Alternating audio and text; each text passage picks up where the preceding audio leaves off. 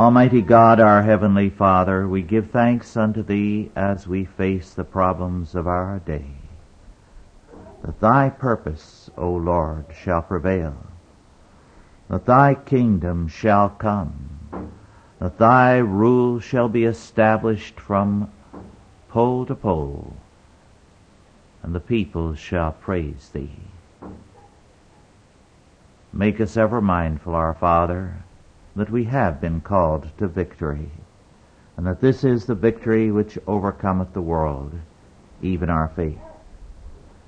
Grant us now, Lord, as we study Thy Word, that we may behold wondrous things out of Thy law, that we may be delighted with the certainty of Thy truth and the blessedness of Thy Word. Grant us this, we beseech Thee, in Jesus' name. Amen. Our text today is Matthew 7:12, the golden rule. Our subject is the golden rule. Matthew 7:12.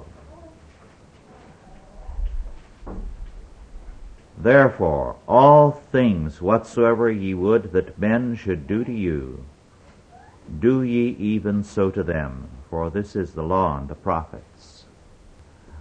The golden rule, as we saw last year when we were going through this chapter in summary fashion, is found in many cultures.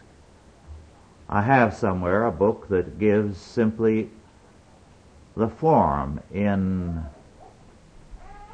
a great number of pages of the golden rule in various cultures. It's very commonplace.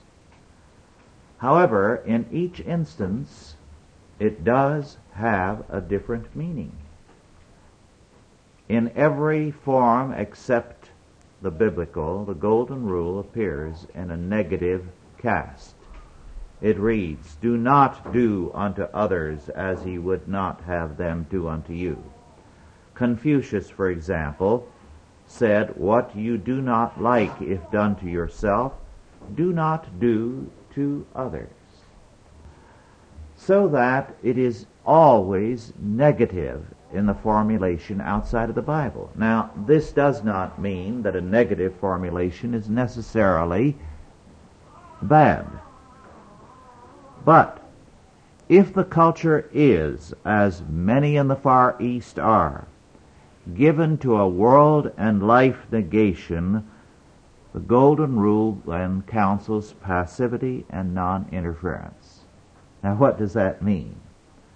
Well, a faith, a philosophy can be world and life affirming or world and life negating. Virtually every religion and philosophy falls into the area of world and life negation, some much more so than others. For example, Hinduism, Buddhism, and many other faiths say that nothingness is ultimate. Now, whatever is ultimate in your faith is the highest good in your faith. If God is ultimate, because you are a believer in Scripture, then God is your highest good, the summum bonum.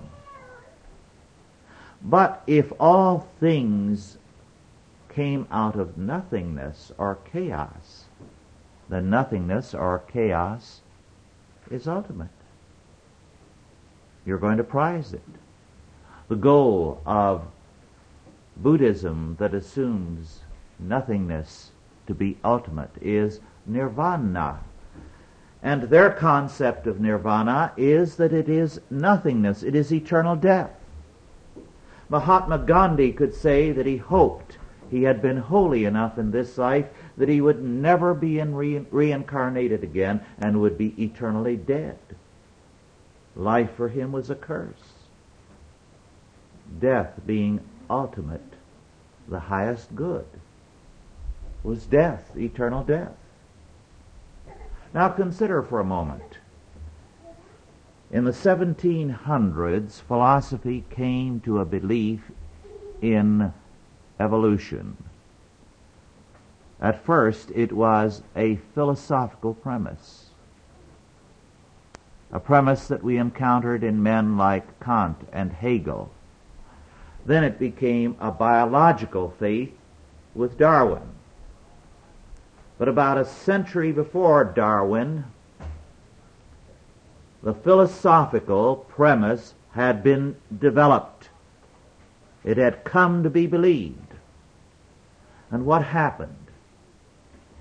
Because in terms of the philosophical premise you believed that all things came out of original chaos, then you replaced God as ultimate with chaos as ultimate. And therefore, what is it that you invoked? We invoke God if we believe in God. We pray to God because we feel the need for God, the ultimate power in the universe. But if chaos is ultimate, then what do we invoke? Why, chaos, revolution. And so, when men began to believe in the Western world that chaos is ultimate, they began to invoke chaos as the answer to the problems, and it came to focus first in the French Revolution. And we have had, as one historian after another has called it, the age of revolutions. 200 years of this. Because it is the ultimate power. Chaos out of chaos, everything came. So if you want a better world order, have greater chaos. And out of it will come more order. Do you see the point? The golden rule means what your faith makes it to mean. If life is a burden, then you do not give life support to others. You abandon the sick and the elderly, and the unwanted children, or girls, or whatever the culture says is excess baggage. If death is ultimate, then death is a blessing.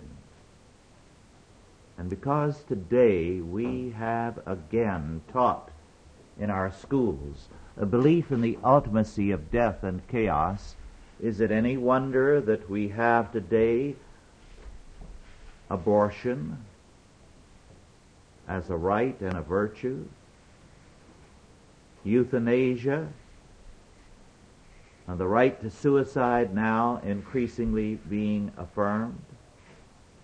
You see, whatever your basic faith is will condition the meaning of what the golden rule is. In some Far Eastern cultures, it means that the greatest good you can do to others is to allow them to die. If they are in the Yangtze River because they've fallen overboard, you let them die. Why curse them with more life? But I said, if the golden rule is encountered in a negative form, the meaning still depends on the religion behind it. For example, Rabbi Hillel in Old Testament times said, Whatsoever thou wouldest that men should not do to thee, do not do that to them. His formulation is very close to that of Confucius, but the meaning is very different. Because Rabbi Hillel went on to say, this is a summary of the law and the prophets. What God taught in His law, the Old Testament. He made it emphatically clear. It had a very different meaning then, although the words were almost identical to Confucius' words. For Hillel, it meant Abide by God's law if you expect other people to treat you as you would like to be treated. Bring about God's law order in which all men abide one with another in terms of the righteousness of God.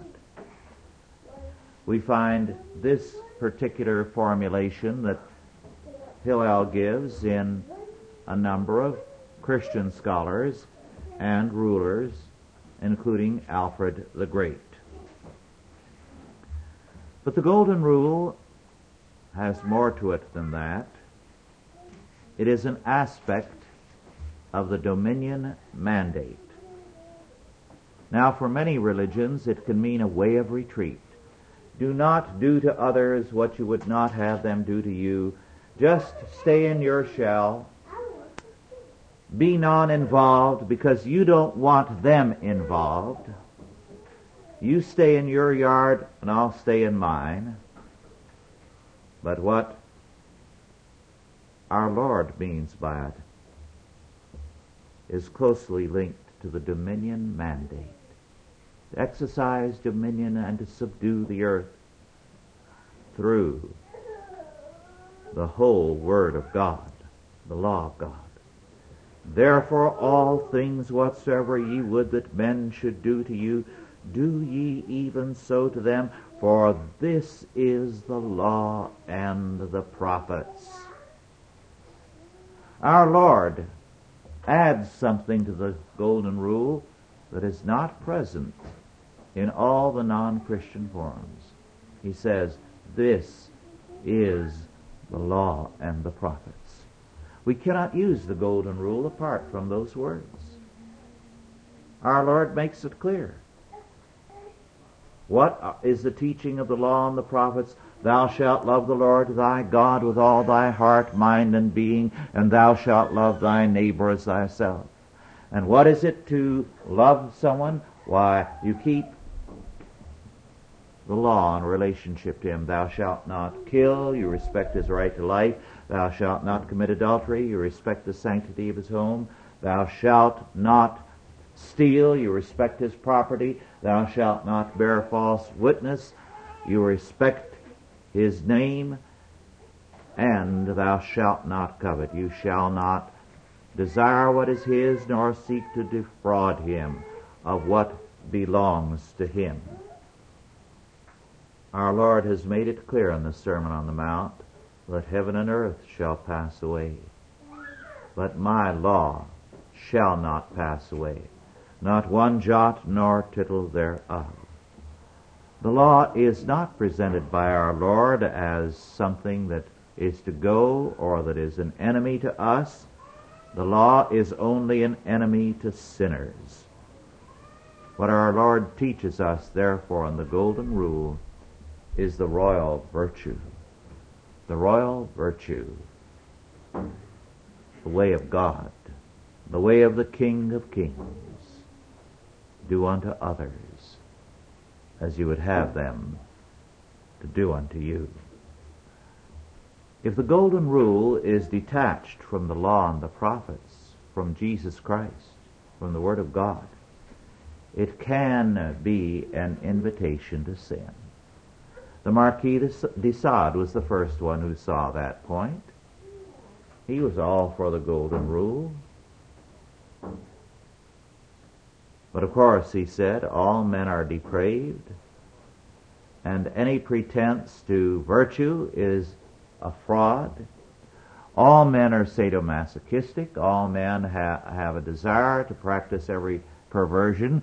So Let's do unto each other as we would like to have done one to another. Let's indulge in the hundred and one days of Sodom or whatever else he had in mind. And that was his faith and his philosophy.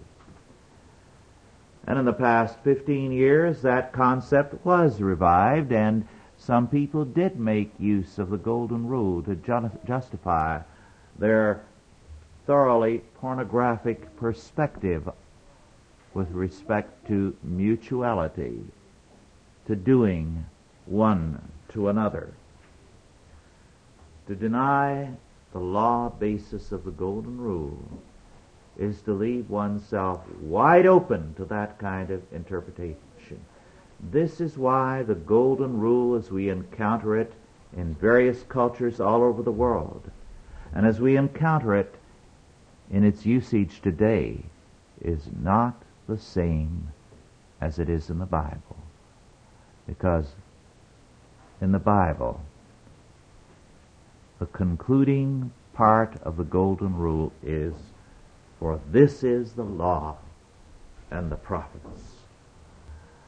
To deny the law basis of the Golden Rule is to make it humanistic and to say that a will to death, suicide, abortion, euthanasia, and more can be vindicated in terms of the Golden Rule.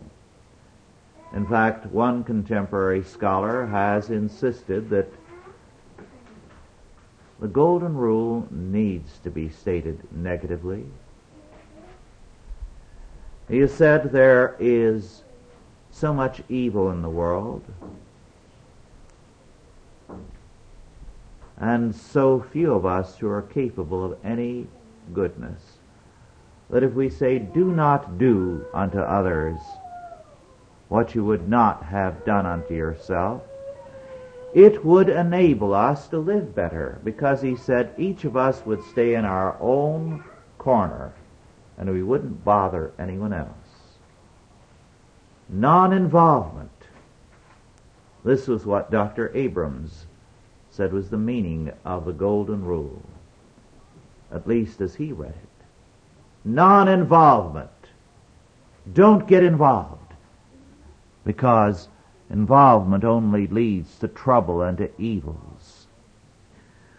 But even Sherman Johnson, a modernistic scholar, has said, and I quote, the essence of righteousness is the constructive doing of good, not the negative avoidance of evil, unquote. The constructive doing of good, not the negative avoidance of evil. And our Lord makes it clear what that constructive doing of good is. It is the law and the prophets. Let us pray. Our Lord and our God, Thou hast spoken the word, and Thy word is truth. Give us grace to hear and to obey, to rejoice in Thy word, and to know that it is the remedy for our problems. Make us people of the golden rule of Thy law, of Thy love and grace, that we might bring all things in conformity to thy holy purpose. Grant us this, we beseech thee, in Jesus' name. Amen. Are there any questions now? Yes. Uh, we happened to turn, turn on the television this morning, and Jerry Falwell was on, and he. Uh, this is, I, I think, an exact quote. He said, "This body was created in the image of God. Now that surprised me a great deal. We're, as I understand, we're created in the spiritual image of God. The Bible is whole spirit. He said this body is created in the spiritual image of God, and that surprised me a great deal that he would say that. Yes, uh, I think at that point he was off base because very definitely we are told in various texts of Scripture that the image of God is righteousness, holiness, knowledge, and dominion. So that uh, the Bible defines in various passages the image of God. And it does not speak of it as a physical image. I'm afraid he got carried away and uh, overstated the matter. Is that not something uh, that uh, I think of Southern Baptists where I've heard that so much? Uh, they tend to fall into that error? I don't know. I've not heard enough of them to know. I use So I not, couldn't not, say. not as a as that uh, group uh, per se, but as a, a generality of Yes. people who in that direction. I, I really don't know as to that. I rarely encountered that uh, statement, but uh, it's clearly wrong because it's uh, pushing Scripture to say something that it does not say. Any other questions? Yes. Uh, are the various revolutions that have been carried on around the world in the last 50 years as a result of this belief in the ultimacy of chaos? And if so, the new orders that have come out of them haven't been very good, really, have they? No, that's right. In the ancient world, man believed that the world came out of chaos. He worshipped chaos. We have a faint relic of the cults of chaos in the Mardi Gras. What uh, the cults of chaos did in the ancient world was to say that chaos is a necessity, we worship chaos. And so once a year for a matter of days or up to two weeks, all order would be illegal and all disorder would be mandatory. So that every kind of sexual perversion had to be practiced. Uh, no one was permitted to do anything that was orderly. The worst condemned man in prison was released for the period and made the king, even to possessing the queen. Total disorder, total chaos became the rule. The Saturnalia is the best known of these. They felt that only so could society be revitalized. However, they wanted strict order the other 50 weeks. But they felt the world would run downhill if it were not given a charge of disorder periodically. Now, this actually involved in some other religions where they didn't have the periodical festival, going to the temple to practice there some perversion. A deliberate and repulsive act of perversion in order to revitalize, recharge their life with chaos. But when faith, Christian faith came in, our charge came from being born again and being in continuing communion with the Lord through prayer and through a knowledge of His, His Word. Well, when men began to depart from that, their faith went to chaos as a result of the doctrine of cultural evolution which preceded biological evolution by about a century. The net result was that they felt in all their being the need for chaos. And hence they deliberately created chaos in society, revolution. Until that faith goes, it will be a must. Well, there is a tie-in then with the revolutions going on Yes. around the world. All over the world, yes. Yes.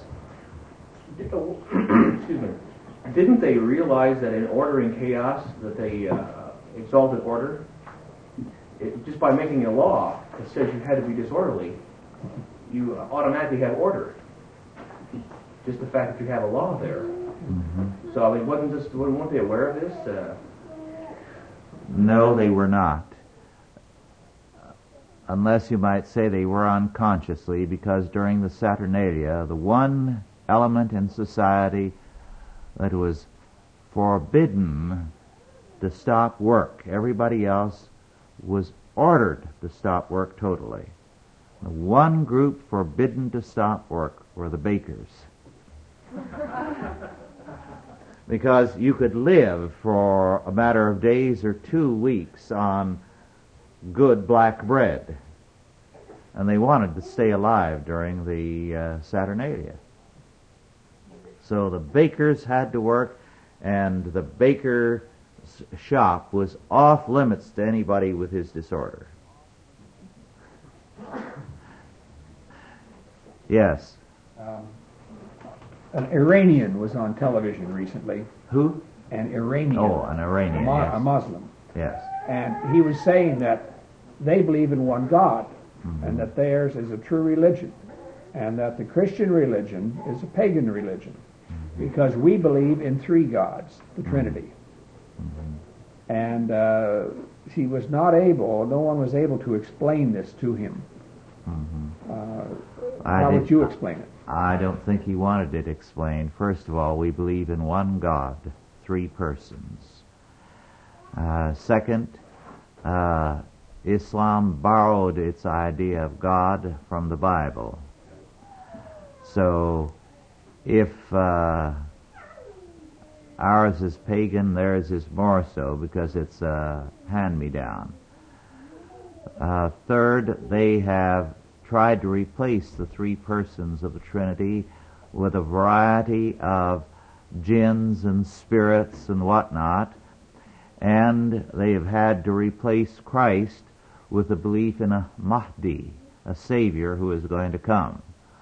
So it has been an, a very cheap imitation religion. Uh, they've replaced the Spirit of God with a variety of uh, uh, weird spirits, and Christ, the second person of the Trinity, with a future Mahdi.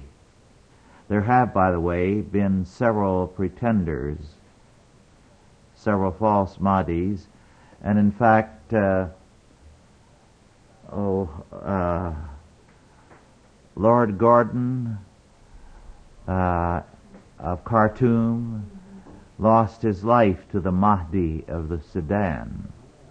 Yes, who's been the most prominent Mahdi in uh, the past century. So, uh, Islam has been uh, an imitator of the Bible very self-consciously.